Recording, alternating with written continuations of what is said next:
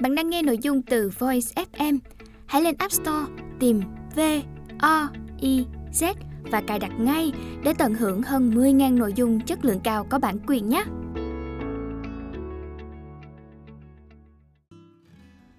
Bạn đang nghe sách nói tại Voice. Mời các bạn lắng nghe quyển sách Chat với John Locke, Series Triết học cho bạn trẻ Đơn vị ủy thác bản quyền Tác giả Bùi Văn Nam Sơn. Giọng đọc Bình Nguyên. Lời nhà xuất bản. Bạn đã bao giờ chứng kiến cuộc đối thoại kỳ lạ giữa một nhà nghiên cứu triết học thời nay với các triết gia quá cố chưa? Chuyện tưởng như đùa ấy sẽ trở thành sự thật khi chúng tôi xin lần lượt giới thiệu cùng bạn đọc các cuộc chat tưởng tượng giữa nhà nghiên cứu triết học Bùi Văn Nam Sơn và các triết gia nổi tiếng trong quá khứ. Trong đó tác giả Bùi Văn Nam Sơn sẽ nhập thân trong cả hai vai. Khách mời danh dự đầu tiên của chương trình này là nữ triết gia hiếm hoi Hannah Arendt, một khuôn mặt nổi bật của tư tưởng thế kỷ 20 và John Locke, đại triết gia Anh thế kỷ 17. Nhà tư tưởng tiền phong đầu thời cận đại, vẫn còn có ảnh hưởng to lớn lên triết học nhận thức và triết học chính trị ngày nay. Chương trình giao lưu sẽ tiếp tục với các tên tuổi sáng giá khác. Bùi Văn Nam Sơn là nhà nghiên cứu triết học đã đóng góp nhiều tác phẩm và công trình dịch thuật quan trọng thời gian qua. Trong loạt sách mới này, bằng ngôn từ giản dị, vui tươi, nhẹ nhàng nhưng không kém phần nghiêm túc, ông sẽ giới thiệu về cuộc đời, các giai đoạn tư tưởng và những tác phẩm nổi bật của từng tác giả. Hy vọng hình thức giới thiệu sinh động này sẽ góp phần vào việc tìm hiểu lịch sử triết học và giúp bạn đọc có thêm cảm hứng để dấn thân trên hành trình tư tưởng gian khổ nhưng đầy mê hoặc. Xin trân trọng giới thiệu đến bạn đọc. Nhà xuất bản Đại học Quốc gia Thành phố Hồ Chí Minh, nhà xuất bản trẻ. Đôi lời cùng bạn trẻ. Giữ quân nhất dạ thoại, thắng độc thập niên thư. Đọc sách 10 năm không bằng một đêm được chat, tưởng tượng với các cụ. Thật thấy chăng, thưa không dám chắc, và làm sao có chuyện ấy được. Nhưng vui và gây cảm hứng để các bạn tự tiếp tục lên đường, đó là mục đích của chương trình phát sóng này. Mong quý bạn vui vẻ đón nhận và chia sẻ. Bùi Văn Nam Sơn Hết lời nhà xuất bản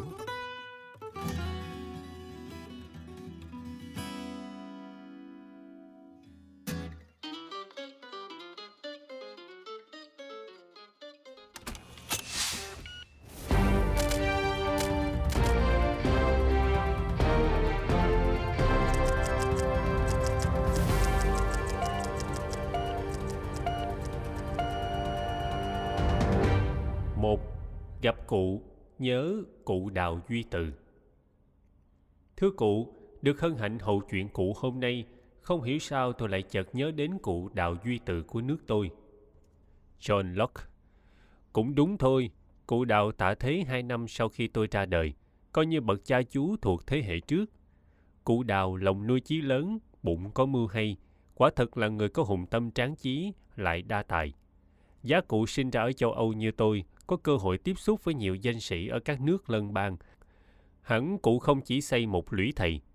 Sau khi cụ qua đời, nước các bạn bắt đầu rơi vào cuộc Nam Bắc phân tranh thảm khốc suốt 45 năm.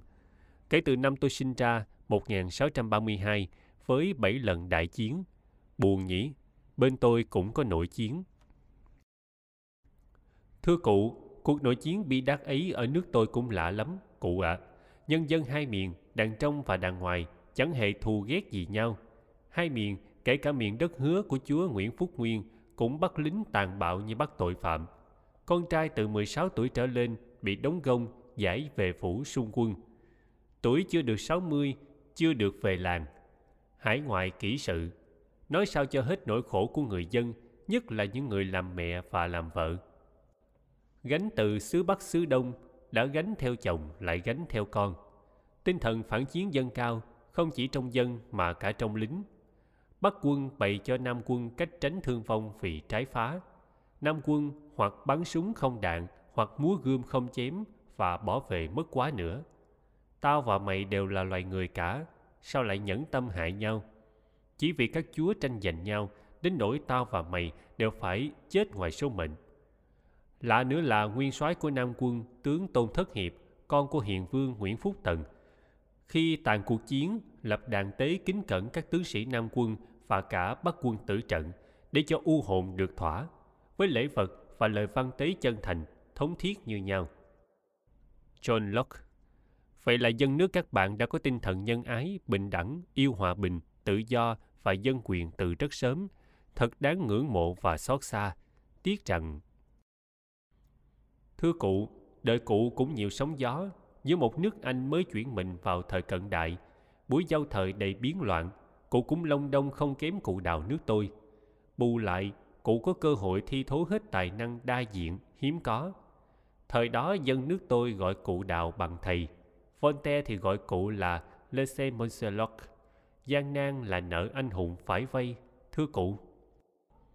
John locke cười nhạt, tôi không phải là anh hùng theo như bạn nghĩ, nhưng quả thật đời tôi dính dáng đến rất nhiều chuyện tôi vốn say mê các vấn đề triết học, rồi say mê mọi ngành khoa học, nhất là y khoa rồi muốn thực hiện tư tưởng của mình trong đời sống chính trị nước tôi thành có, bại cũng nhiều cũng có thể nói tư tưởng triết học và chính trị của tôi hình thành từ sự cọ sát với thực tế, chứ không phải trong tháp ngà như ông anh Descartes. Ông ấy mất năm 1650 khi tôi vừa tròn 18 tuổi. Thôi cứ gọi là anh cho tiện.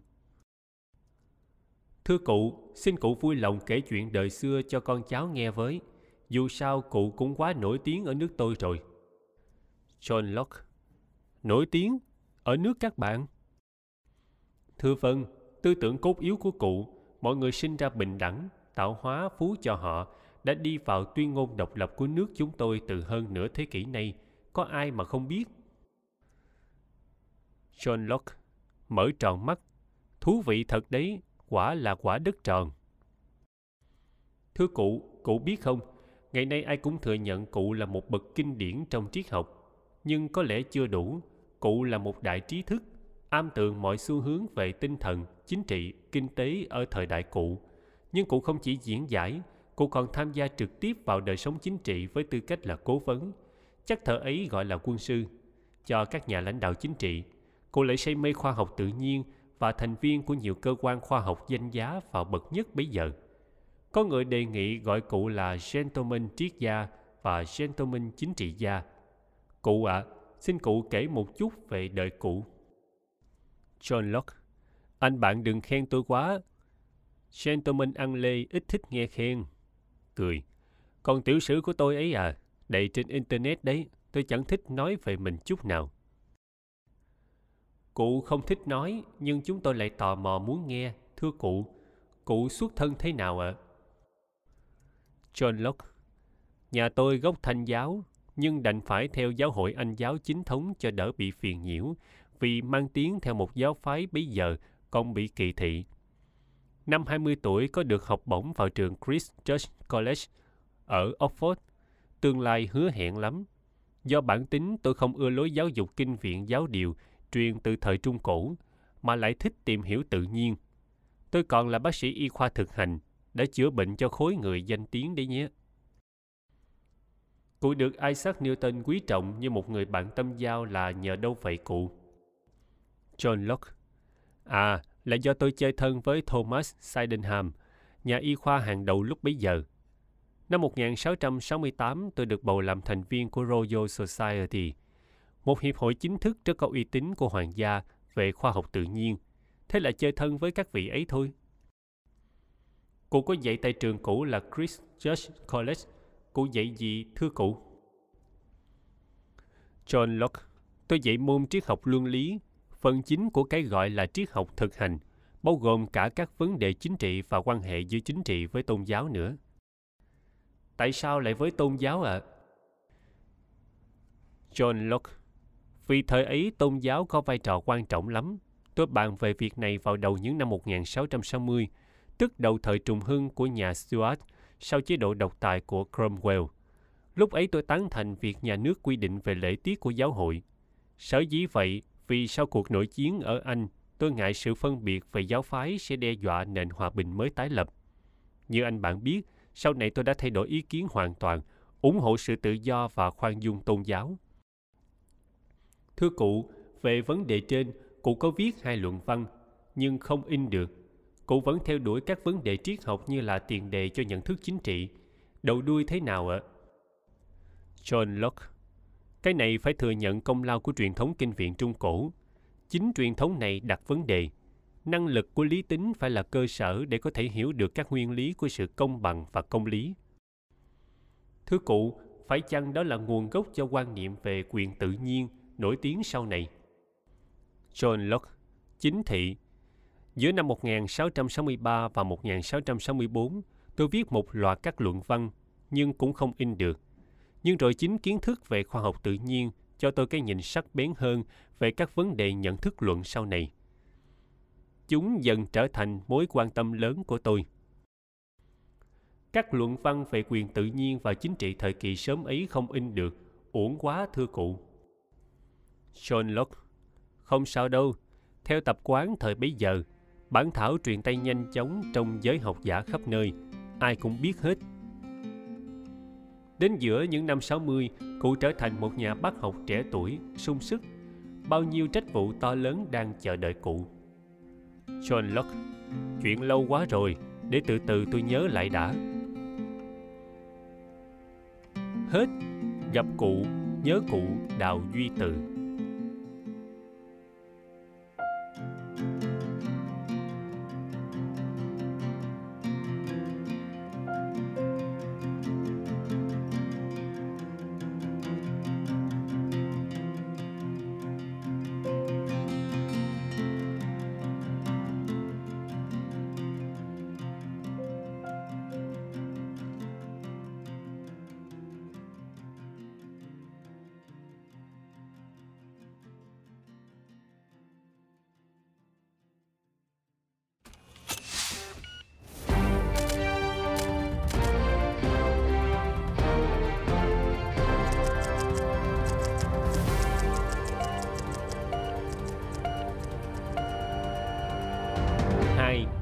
Trên đỉnh cao của nước Cộng hòa học giả Thưa cụ, năm 1665 có lẽ là bước ngoặt nhập thế đầu tiên của cụ. John Locke Anh bạn nói thế chứ thật ra năm ấy tôi chỉ được cử làm tham tán cho sứ bộ Anh sang Cliff, gần biên giới Đức, Hà Lan bây giờ, trụ sở của đại công tước Brandenburg để cố ngăn chính sách thù địch của Hà Lan đối với nước Anh. Sau đó ít lâu, tôi lại chuyển sang sứ quán của Anh ở Thụy Điển. Thưa cụ, thời kỳ này cụ làm quen với Lord Ashley. Sau này là bá tước Shaftesbury. Vào những năm 60-70 là First Lord Chancellor, hầu như là người đứng đầu chính phủ Anh. Cuộc gặp gỡ có thể gọi là tri ngộ này đã gắn chặt số phận hai người lại với nhau. John Locke Quả thế, Lord Ashley triệu tôi về London trung tâm của chính sự, làm quân sư và cả ngự y nữa. Thế los Ashley là ai, thưa cụ? John Locke.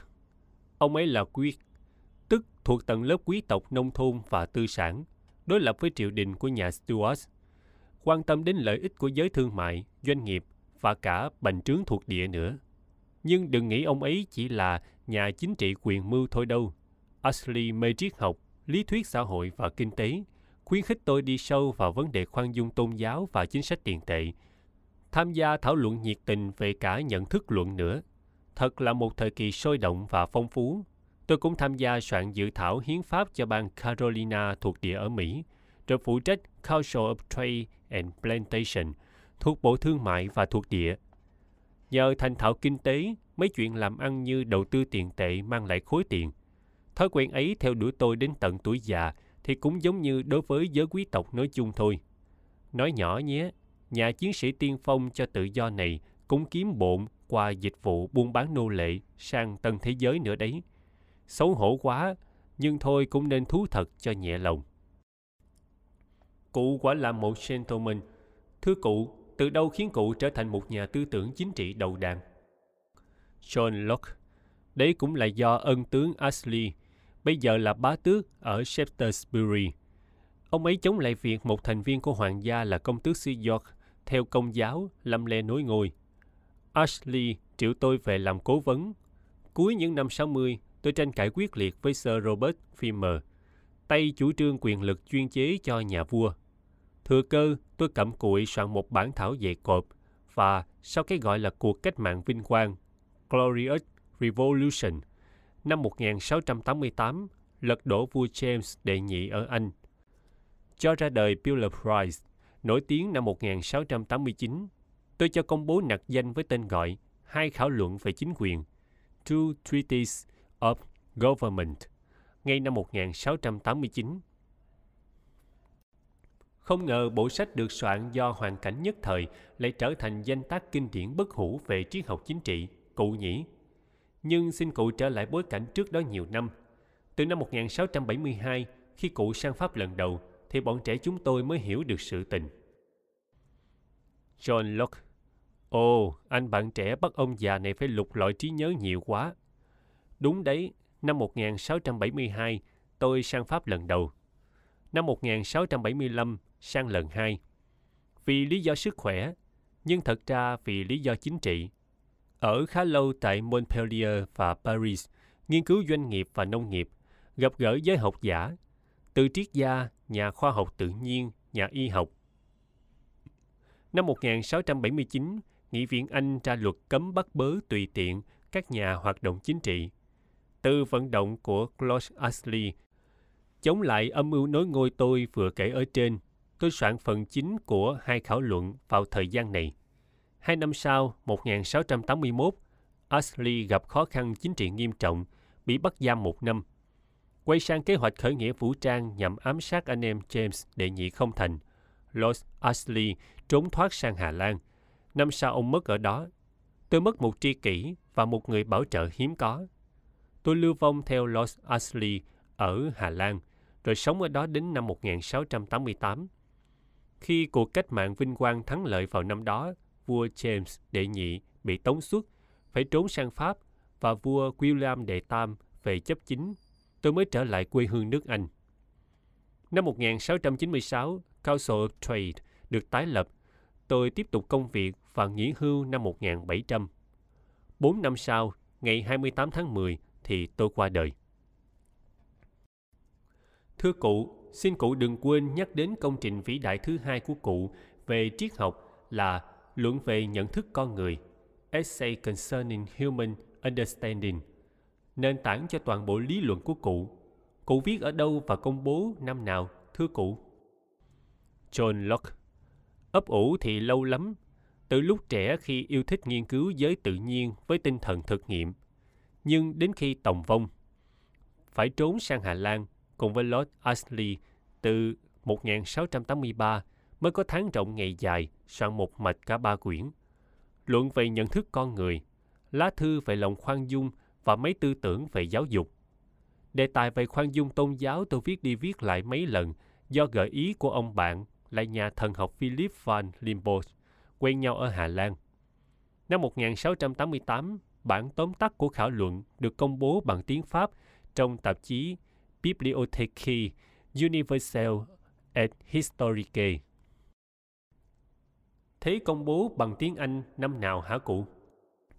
John Locke Quyển luận về nhận thức con người cùng năm với hai khảo luận về chính quyền, tức năm 1689, khi tôi về lại London. Sau thời gian tị nạn ở Hà Lan, nhờ cách mạng vinh quang thắng lợi, còn lá thư về sự khoan dung Espitola de Tolerantia in nặc danh ở Goda, bản dịch tiếng Anh thì ở London. Thưa cụ, lá thư cũng là tài liệu kinh điển về yêu cầu khai minh và nhân đạo chủ nghĩa về tôn giáo và chính trị. Nhưng lúc ở Hà Lan, cụ lại viết cả về giáo dục, một lĩnh vực khá bất ngờ. John Locke Tưởng thế thôi. Thật ra tôi thu thập kinh nghiệm sư phạm trong thời gian dạy học tại Christ Church College. Rồi khi ở Pháp có vài tháng chăm sóc cho con trai một người thân. Rồi còn dạy cho con và cháu của Los Ashley nữa. Tôi theo dõi rất kỹ sách vở về sư phạm lúc bấy giờ. Quyển Mấy tư tưởng về giáo dục trực tiếp là những bức thư tôi viết cho gia đình bạn thân Lack. Muốn tôi góp ý việc giáo dục con cái. In năm 1692, nhưng tới 1695, sách về giáo dục của cụ đã tái bản đến lần thứ ba. Rồi suốt thế kỷ 18 và 19 được in đi in lại không biết bao nhiêu lần và được dịch sang hầu hết các ngôn ngữ Âu Châu. John Locke Thế đã có bản dịch tiếng Việt chưa? Xấu hổ Gia tài của cụ chỉ mỗi cuốn khảo luận thứ hai về chính quyền là được ông nghè trẻ tuổi Lê Tuấn Huy dịch ra tiếng Việt. Mong cụ xá tội và cũng mong cụ linh thiêng phù hộ cho các nhà xuất bản Việt Nam tổ chức dịch hết sách của cụ. John Locke, chuyện ấy, chuyện ấy thật ngoài thần uy của ta. Thưa cụ, sau cách mạng vinh quang, cụ từ chối chức đại sứ nơi đại công tước Vandenberg mà nhận lãnh đạo Council of Trade. Cụ nắm chính sách thương mại, tiền tệ, thật là một ông kẹ trong bóng tối, cụ thật đa tài. John Locke cười khoái trá. Tôi còn làm đủ chuyện trước khi chết ngày 28 tháng 10 năm 1704. Từ chuyện trên trời như tiếp tục tranh luận các vấn đề về nhận thức luận và thần học đến chuyện dưới đất như chính sách tiền tệ, thuế má, tiền lãi, vân vân và vân vân. Từ lúc lên trên này không còn dịp tranh luận và viết sách nữa, cũng buồn. Hết trên đỉnh cao của nước Cộng hòa học giả.